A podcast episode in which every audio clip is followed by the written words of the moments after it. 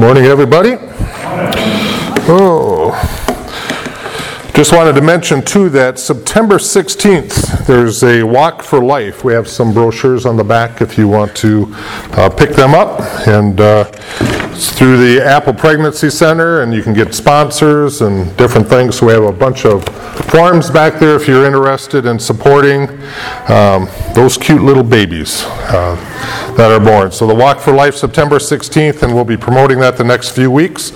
Just a reminder too, next weekend we're having our outdoor service, and we're going to be up at Eau Claire Lake, so please mark your calendars for that and make sure that to invite somebody there. We're going to have a cookout up there too, the potluck, so should be a good time.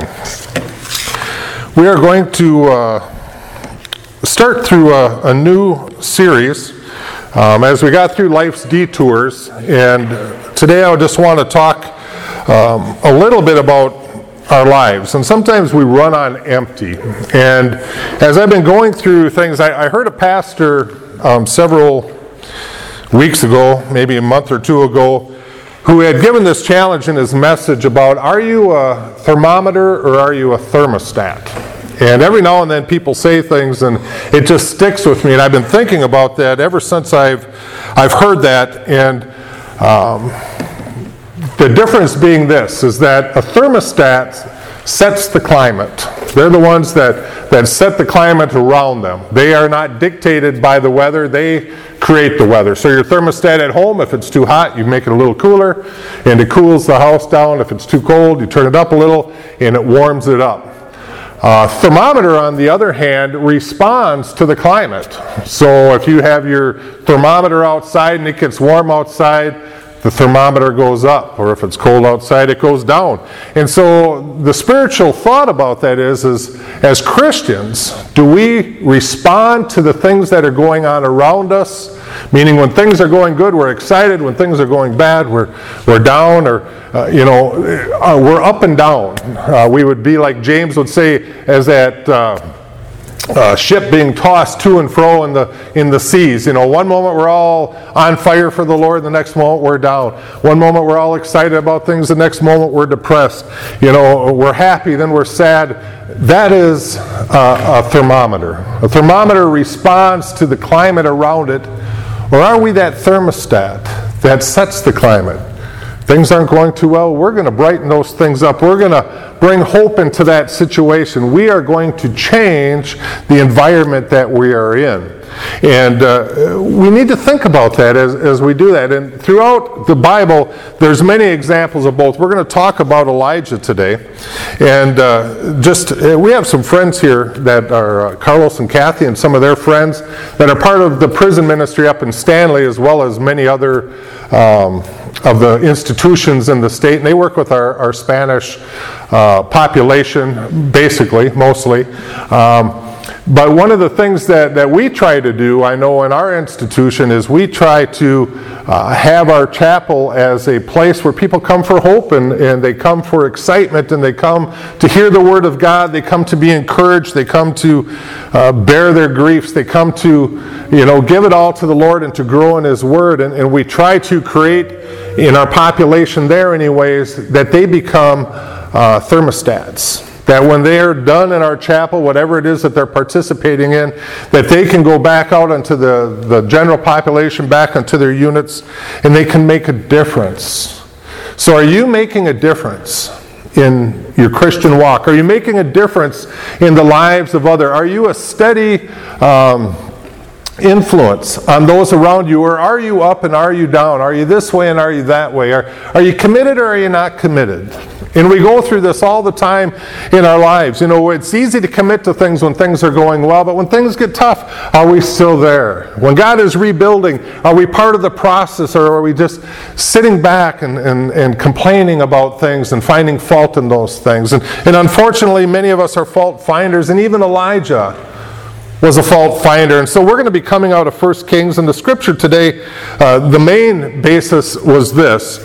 And the word of the Lord came to him, came to Elijah, "What are you doing here, Elijah?" He replied, "I have been very zealous for the Lord God Almighty. The Israelites have rejected your covenant, broken down your altars, and put your prophets to death with the sword. I am the only one left, and now they are trying to kill me too." Elijah, who had came off of just some great things, and that's out of 1 Kings 19, but if we even back up a little bit further, if we get back into chapter 18, we know that Elijah had just had a great victory. He had this wonderful victory. He came up against these prophets of Baal, and he even mocked them. And I'm just going to highlight a few, starting in verse 21 of chapter 18.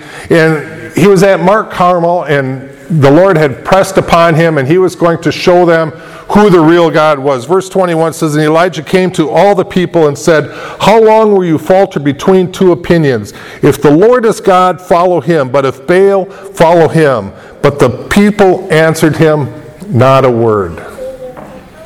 The thermostat and the thermometer. See, sometimes people waver between two things. We waver between the things of the world, the desires of the world, the lust of the flesh, the lust of our heart. Sometimes we are drawn by entertainment and those things. Sometimes money is something that drives us and makes us compromise our beliefs and our values. And Elijah's asking this question, how long are you going to go between the two, falter between the two? You're here, then you're there, then you're there, then you're here. If the Lord is your God, if you believe that Jesus is king, he would be telling us today, then live for him. Do what it is that he has you to do. Follow him in the things that he has given us to do as his people, as his body, in our community and in our surrounding communities. Are you living for Jesus, or are you faltering between the two? Are you partially committed to the work that he has called you to? The Bible says in Hebrews, "Do not forsake the gathering of yourselves together, as is the habit of some." Sometimes we have that in our life, that we're not committed. We're not committed. We're partially committed. If I have nothing better to do, this is what I'll do. If this tickles my fancy, then I'll be a part of it. But if I don't like it, then I may be there, I may not. See, the Lord isn't interested in part-time participants. He wants those that are sold out for him, that will live for him, that will walk in his ways. He says, if the Lord is your God, follow him. If it's Baal, follow him. James would say that salt water and fresh water cannot mix. Oil and water does not mix. See, if you have a fresh well and you add salt to it, it's all salt water at that time. But it says, people answered not a word. I don't know if they were convicted in their heart or what it was. It says, then Elijah said to the people, I alone am left a prophet of the Lord, but Baal's prophets are 450 men. Therefore, let them give us two bulls. And so he goes on with this challenge. We're going to cut them up and we're going to offer them as a sacrifice. You prophets of Baal, you cut up that bull and you put it there and you call on your God and you see what he does. A little bit later in verse 27 it says, so it was at noon that Elijah mocked them and said, cry aloud, for he is a God. He had not come down. They had started their sacrifice and they were trying to call on Baal. He says, cry aloud, for he is a God with a little g. Either he is meditating, or he is busy, or he is on a journey, or perhaps he is sleeping and must be awakened. He was mocking him, saying your God isn't responding. He's really saying your God isn't real, but he's mocking them, saying your God must be busy doing something else.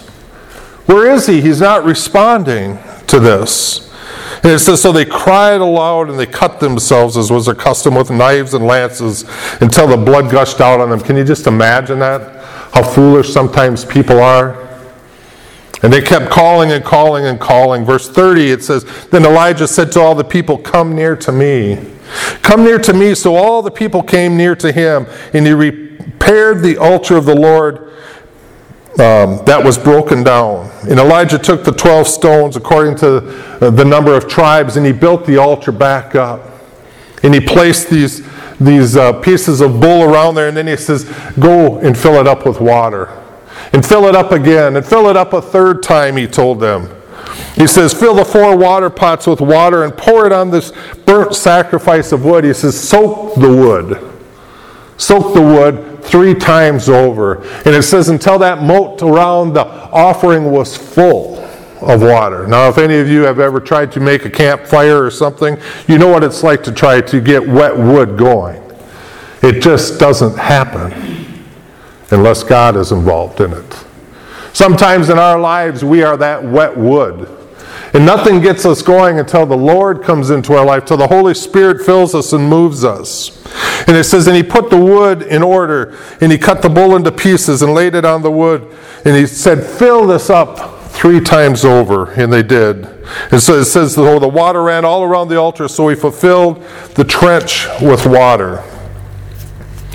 And then he called on the Lord.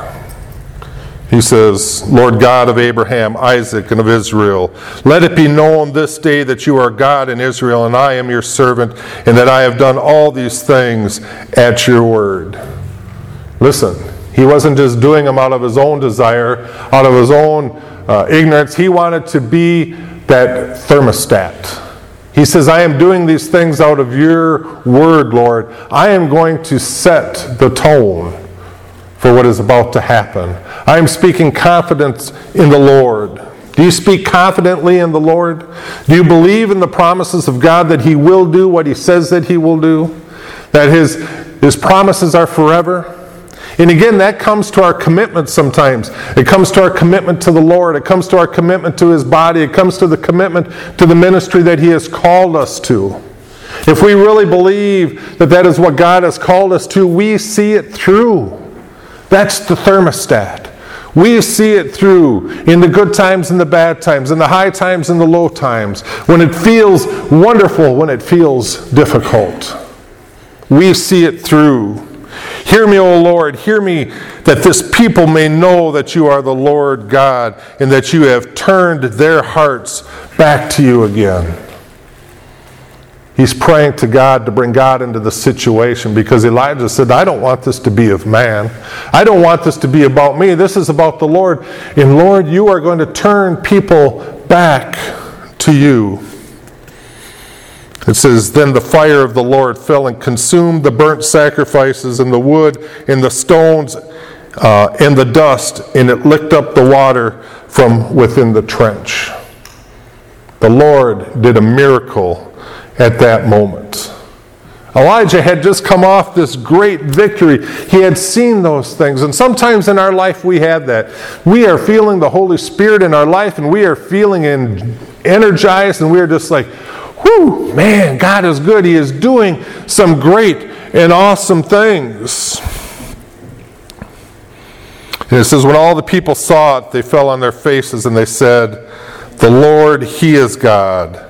The Lord, he is God. See, God will show himself around us at all times if we're looking for him. The Bible tells us, and life tells us in general, and God is the creator of all life, that we will find what we are looking for. I remember a little parable or a story of a guy that was walking through New York with his Native American friend, and as they're walking, they're hearing, you know, all the noise of the cities. Now, I've never been to New York, but I was raised in Minneapolis, and you know what the big cities sound like as you're walking down the streets. The cars are zooming by, and the horns are honking, and people are talking, and it's just the noise of the trains and the buses and just the noise that's there. And as him and his friend are walking down, the Native American gentleman says, I hear a bird. And he goes over to this bush and he opens it up and he sees this little nest with these little birds. And his friend was amazed. He says, how could you hear that amongst all these things? How could you hear that with all this noise going on?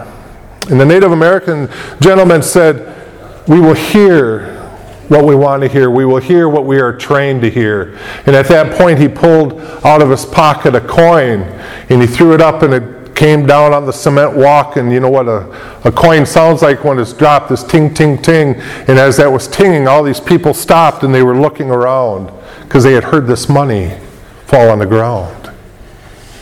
See, we will look for what we want to. We will look for what we are trained to. We will see what it is that we want to see. And the question is are you seeing God in the picture? Are you seeing God in all these things?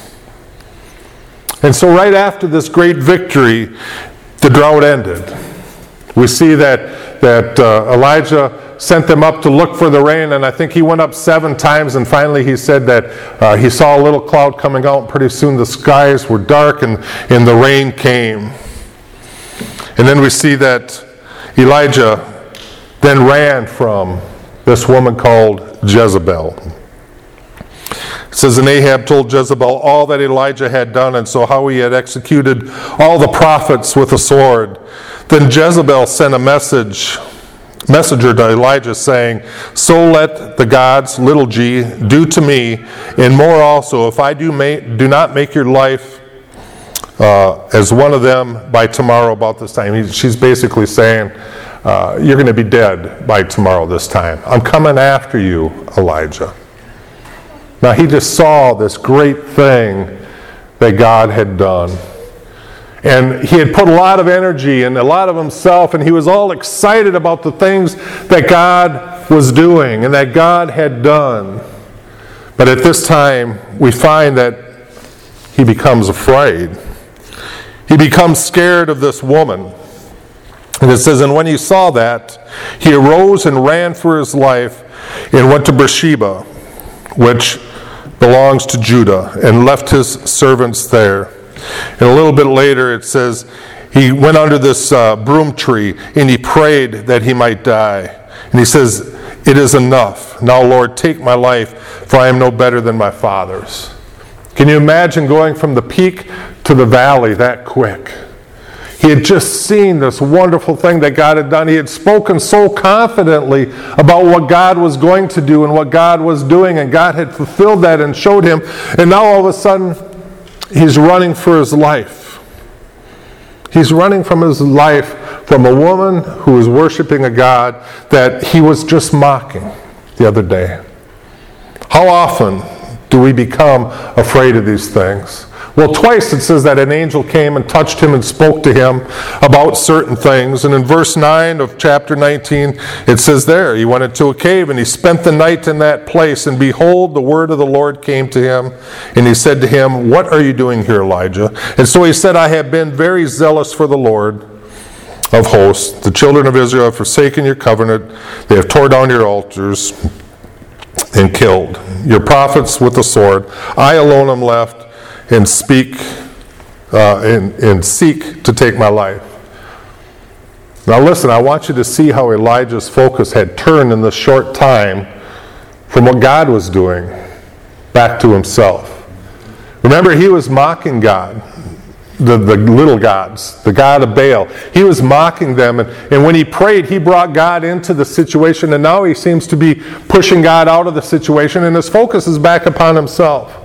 Look what they're going to do to me. Look what they want to do to me. I'm left here all alone, and they're going to try to kill me, and I'm running for my life, and I'm going to hide. Sometimes when situations come, we run away from them instead of standing firm in the Lord. And I think that's the message here that God wants for us, is that we need to stand firm in the Lord. Verse 11, then he said, go out and stand on the mountain before the Lord. And behold, the Lord passed by, and a great and strong wind tore into the mountains and broke the rocks into pieces before the Lord. But the Lord was not in the wind. And after the wind, an earthquake. But the Lord was not in the earthquake. And after the earthquake, a fire. But the Lord was not in the fire. And after the fire, a still small voice. See, sometimes we're looking for God in all the activity, and all the hoopla, and all the things that catch our attention, instead of that just small voice, where God says, I am with you, and will not leave you, and will forsake you. He asked Elijah, what are you doing here? He says, I am left alone, and they're looking to take my life. In verse 18, yet I have reserved, God says, 7,000 in Israel whose knees have not bowed to Baal, and every mouth that has not kissed him. Sometimes when we feel we're all alone, God says, I have many more around. What Elijah had done was he turned his focus upon himself. I can't tell you how many times that has happened to me where I'm in a situation, and instead of looking at the big picture and instead of looking at others and what God is doing around me, I begin to focus on myself. And how many really spiritual Christians or mature Christians do that? Their focus gets turned upon themselves instead upon the work of the Lord and what God wants to do. And so we look at, well, what causes that? What is the reasoning for that? Well, I think the first thing is sometimes we're running on empty. Elijah had gone through a lot. Sometimes when we go through ministry things, it's great, it's wonderful, but sometimes we just expend a lot of energy and we get tired sometimes. Sometimes our lives never seem to slow down enough to really see or hear what the Lord is saying to us. That's the importance of starting in the morning or during the day or different times and just really bringing God into the situation like Elijah started to. Lord God, you can do these things. Lord, what is it that you have for me today? Lord, what is it that you want me to speak? Lord, what is it that you want me to do? Sometimes we feel all alone and we ask God why. He doesn't mind that question of why. The important thing is that we're talking with Him and we're listening to Him and we want to hear His word that He says. This morning in the Bible study, as we were going through different things, we had one verse that just stuck out to me, and it was in John 8:47. It says, "He who is of God hears God's words. Therefore you do not hear because you are not of God." Are you hearing God's voice in your life? And if you're hearing it, are you responding to what it is that He has to say to you? So I want to talk about just Elijah briefly in the four sources of despair in his life that he had. His first one was really depleted energy. Sometimes we just get tired. You know, even Jesus got tired in His earthly ministry. Being fully God and fully man, there were still times when He became weary. He was tired. It said that He would withdraw. It didn't mean that He pushed others away. Whenever the opportunity came to minister to others, He was always an open door. He was always available. Because remember when the disciples said, you know, stop bothering Him. We're tired. We've been through a lot. And Jesus says, don't forsake. Don't forsake them from coming to me, the little children or others. And He tells us that all the time. But when things are really at ease, we need to really take some time to get fed by the Word of God. We need to take time to spend it in His Word. We need to spend time in fellowship. As a body of believers, we need to spend time in prayer, praying together. We need to be the thermostat that sets the tone instead of the thermometer that just reacts to the environment around us. We need to be steadfast in the things that we were doing. Elijah was pumped after the amazing victory, but he was tired after all of it when it had happened. Secondly, fear of the world. That woman Jezebel, we hear about her all the time. Elijah, you're a dead man. And he ran. How often does fear enter our life? Fear of being rejected, fear of the unknown, fear of making a mistake, fear that I won't say the right thing. How come you don't witness to people? I just don't know if I'd say the right thing. That's a fear. Satan is the one that puts fear in our life. How come you don't see it through? Well, what if we don't make it? What if it doesn't turn out the way that I think it should? Well, that's fine, because it's going to turn out the way that God wants it to. Be faithful to Him and let God handle the situations. Amen. But so many times we rely on ourselves, on our intellect, on the things that we want. It's not that those doubts don't come into our mind at times. It's not that sometimes we say, is it even worth it? But we really know, and I always say this in my life, that when I disagree with God, I know that I'm wrong and that He's right. I know that. But it's not that sometimes I don't think those things, because we do. Elijah was such a man, and he was thinking of those things. He was fearing for his life. What if this woman gets a hold of me? What if my life is taken from me? What if? The fear that happens. And then what happens when we have that fear?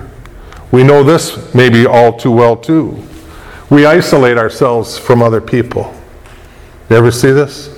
I was talking with Carlos today. He just was telling me about a gentleman that didn't show up at a study.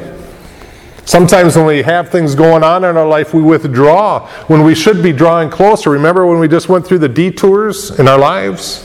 The times when we want to run and hide and just bury ourselves is probably the time when we really need to seek God more and to seek the fellowship more and to get the encouragement from other believers. That's the importance of the church body.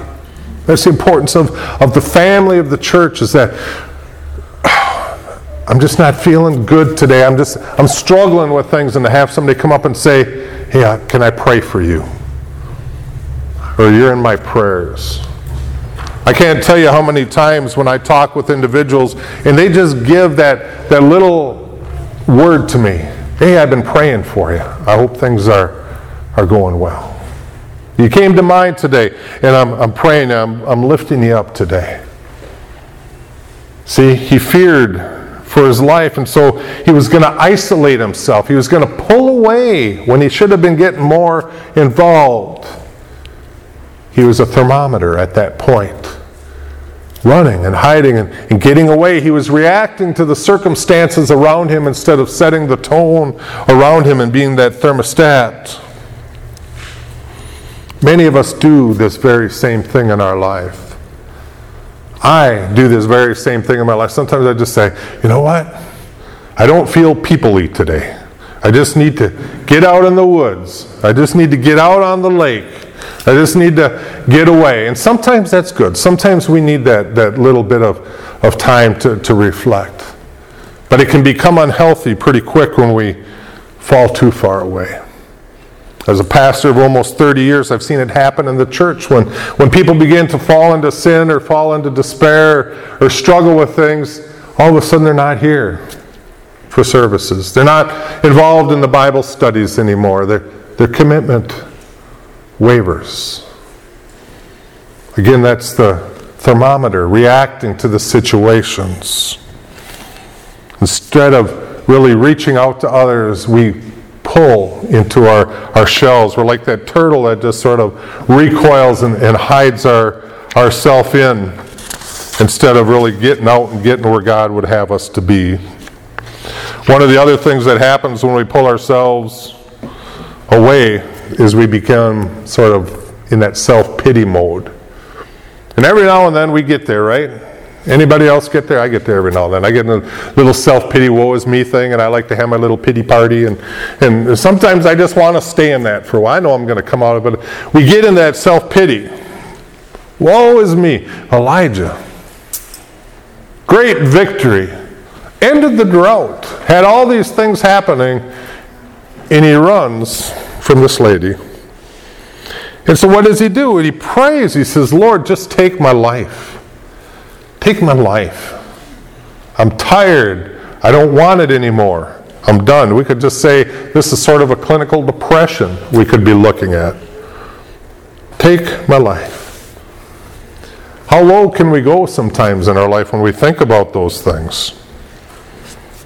That's sometimes why people are the way that they are. I was just listening to a statistic on one of the news channels this past week, how teen suicides is at an all-time high. I can't imagine what that's like, just to reach the end of your rope. I mean, we all probably think, man, I'm just tired of this. I just can't wait to go home to the Lord. I used to tell Julie that, I'd say, to be absent from the body is to be present with the Lord. She'd say, stop saying that. I said, well, it's what the Bible says. Well, I was misquoting the Bible. But I mean, we all know we're going to be there someday. And Paul said that. He says, man, I just yearn to be with the Lord. Oh, man, I yearn to be with the Lord. This tent is getting old and it's tiring, the things that he was doing. But he said, you know what? As long as I'm here, I know God has a purpose for me and I'm going to continue in that. So God has some solutions for us. First is rest. Sometimes we need rest. Sometimes we just need to slow down. How busy are we sometimes in our life? How busy are we? Sometimes I I'll tell you, I'm a product of that. There was times when I just go. I didn't have time for anything in the day. My time was booked from morning until the time I went to bed. There was one time in our life when I was working three jobs at one time, and you know, in the wintertime when it gets dark early, I'd wake up and I didn't know if it was morning or night. It was like something's got to change. Something's got to stop. But it's sort of like a drug. If you're a workaholic or if you're a busy person all the time, you know, you exchange one for the other, and so that's sort of what I did. But I always kept busy, and it's like, where do you sort of find the balance? Where do you get the rest to slow down? Do you set aside time every day where you just shut your phone off? Sometimes I don't even carry my phone with me, or I turn it on silent. This is like, because I see, and we all see it, and maybe we're a product of this, and I'm not pointing fingers, but I tell you, you can walk down the mall and you can see probably 90% of people with a phone up to their face, or you can be standing in line for something and ring, and oh man, we got to answer that phone right now. Oh, maybe a status has changed, and we get a ding that something on social media has changed, and we're just into this mode. Sometimes Julie and I will just be laying around and we'll hear our phone ding, you know, like, I don't know if it's an email or a message or Snapchat or FaceTime, whatever it is. It'll ding, and it's just like, you know, you can't leave that phone there, can you? I got to see what it is, because something just dinged, you know. So I've sort of learned, well, if I don't want to respond like Pavlov's dog to this ding, I'm going to turn the thing off. And then I can look at it a little later and see all the dings that came in together. But we need some of that rest. Sometimes we need quiet. We need that time when we can just spend time in prayer and listen for God to speak to us, to speak to our heart. I think one of the things Elijah had to do is he had to rediscover God. Sometimes we just need to really rediscover God. We get so busy doing good things. And one statement I used to always say is, you know, we can be busy doing godly things, but not necessarily doing the things of God. If you can take something with you, take that with you and just chew on that for a week. We can be busy doing godly things, but not necessarily the things of God. Meaning this, that God has something that He wants us to do. And we need to focus on that. We can be busy doing all sorts of things that are good things. But see, God has some specific things He wants us to focus on and specific things that He wants us to do. Elijah needed to come out of his cave to really see what God was doing. He heard the wind, he heard the thunder, he saw the fire. But he needed to come out of the cave to really rediscover who God was. Otherwise, he would have just died in that cave. Sometimes we get in this little cave of life. We may be in amongst people, but we're really alone. We've lost the art of really communicating with people, being able to talk with people. I was talking with a supervisor up at the school where I'm working at, and we were talking about some different things up there, and he says, you know, some of my people just can't communicate with other people appropriately. Of course, you're dealing with students and their parents, and students are usually a product of their parents, and so we can imagine what that's like sometimes. And if you can't communicate with them in an appropriate way, you have problems.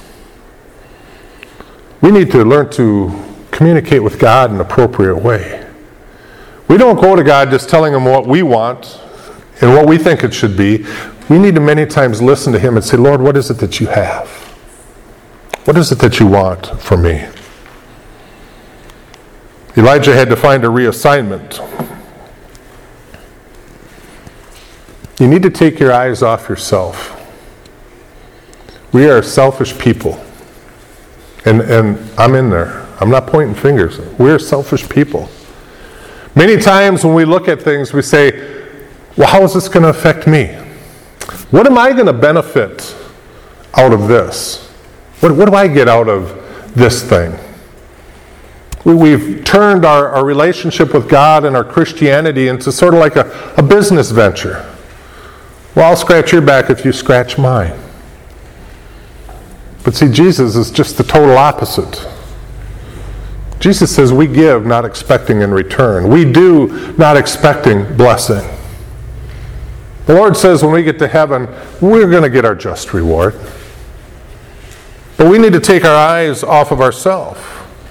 If I think about myself all the time, I can say, woe is me, oh man, things are bad. Oh, I got this ache and this pain. But when I look at others, I forget about myself. When I minister to others, I begin to see God at work, and I become less. And isn't that really the plan of our Christian walk, that we become less and He becomes greater? It's not so important that people see me, but that they see Christ in me. Because they're going to forget about me. We're a vain people. You know, we really are as individuals. We like our names plastered on everything. We have our epitaph on our gravestone. But you know what really statistics say? That when I'm dead and buried and I got my name on my tombstone or headstone, whatever they call them now, that, my kids will remember me and maybe my grandkids. But after that, I'm just going to be some stone that people walk by. Well, I remember the lingering name, or whatever. In probably a generation after that, it's nothing. Walk through a cemetery of your hometown. What do those stones mean to you? Probably nothing until you get to your grandparents or your parents, or maybe a family member that's close, or a good friend. But that's how vain we are. We want to name buildings after ourselves. The Trump Towers, it's going to be there forever. Just so we know who Mr. Trump is. Well, we'll never forget who Mr. Trump is, I don't think. But we need that others orientation. Whenever I start getting hung up on things, I try to always come back to this thought, that Jesus came for people. He came for people. He didn't come for institutions. He didn't come for denominations. He didn't come for our self-recognition. He didn't come for our memorials. He came for people. And when I got saved, He saved me for people. I am now that conduit that goes out to reach out to others. We need to get an others orientation. Thinking about others.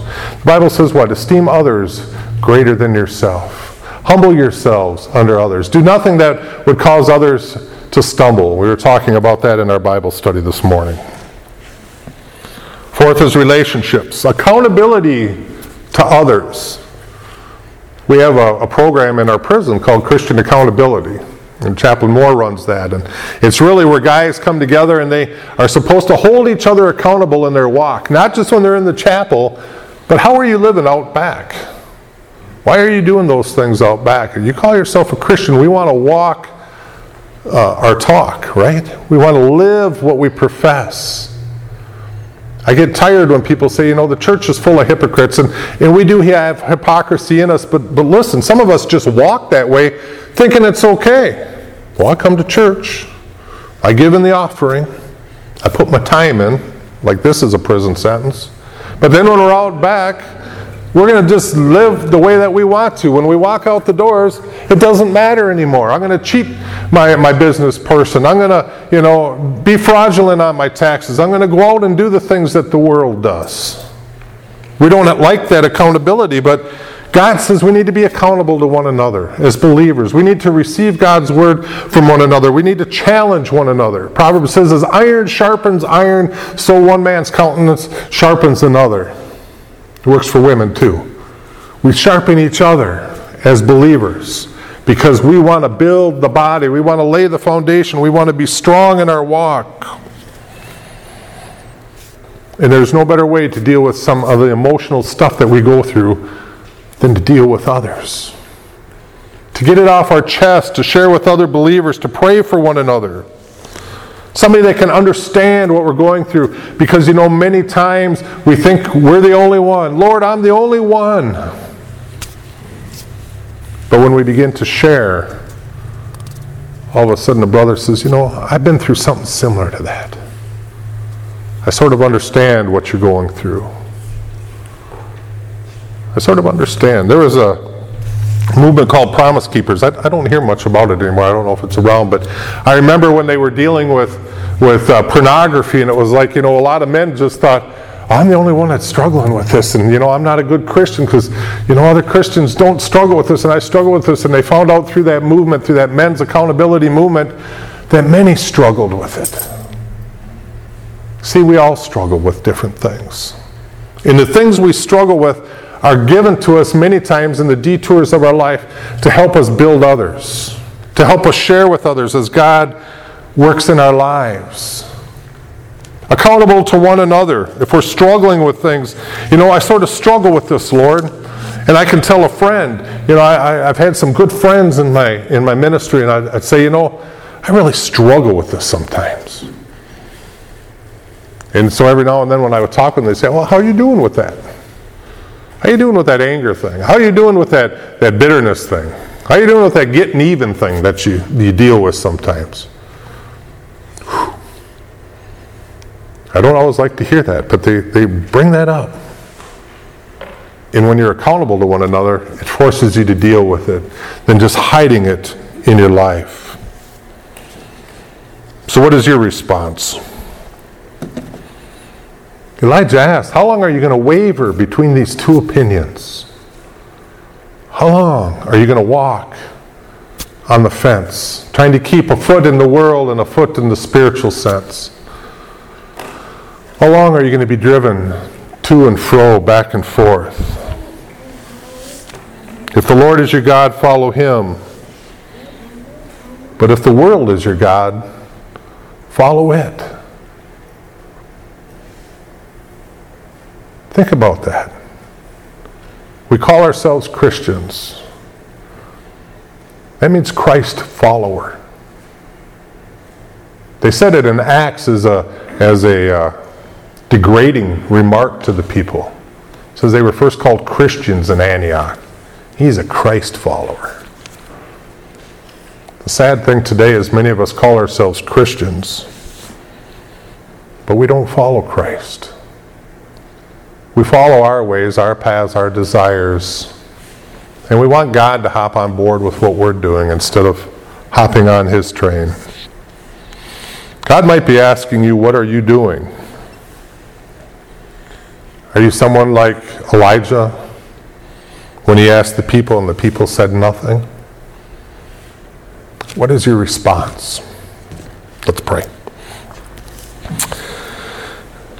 Father, your word is mighty and powerful. Your Spirit is given to those who place their trust in you, that it might draw us closer to you, that it might convict us, that it can encourage us, that it can heal us and comfort us.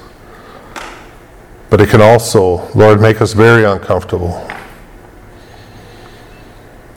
Lord, we just pray as your people that we would have a heart after you, that we would desire to follow you, that we would be committed, Lord, beyond our emotions, beyond our feelings, that we wouldn't just be thermometers that react to things around us. We know what's going to happen from time to time, and we know that none of us is perfect. We know that we falter in many ways, Lord. But Lord, really help us to have the attitude that we want to be a thermostat. We want to keep that steady Christian testimony. That we would put our dependence upon you and that our eyes would be focused upon you. And when we fall short, Lord, that we have that advocate, that we can seek forgiveness and find your ways. But Lord, help us, Lord, to really desire in our heart, because that's what it is. Those things that we desire, we will pursue. Those things that we do believe, we will do. Jesus says, why do you call me Lord, Lord, and do not the things that I command? And he goes on to explain, depart from me, I never knew you. So Lord, help us to desire after you, May your wants be our wants. May your needs be our needs. May we see the opportunities around us and respond to those and share the good news of Jesus Christ. For it is only through Christ that people will find eternal life. He is the way, the truth, and the life, the only way and truth and life. Help us to be bold as Elijah was. And when we feel weak, Lord, help us to turn to you to find the strength that we need, that we can speak the words that you would have us to speak and do the things that you would have us to do. Bless us, Lord, this day, this week. Give us opportunities that may cross our path. May we be a light in a dark world. And we pray this in Jesus' name. Amen.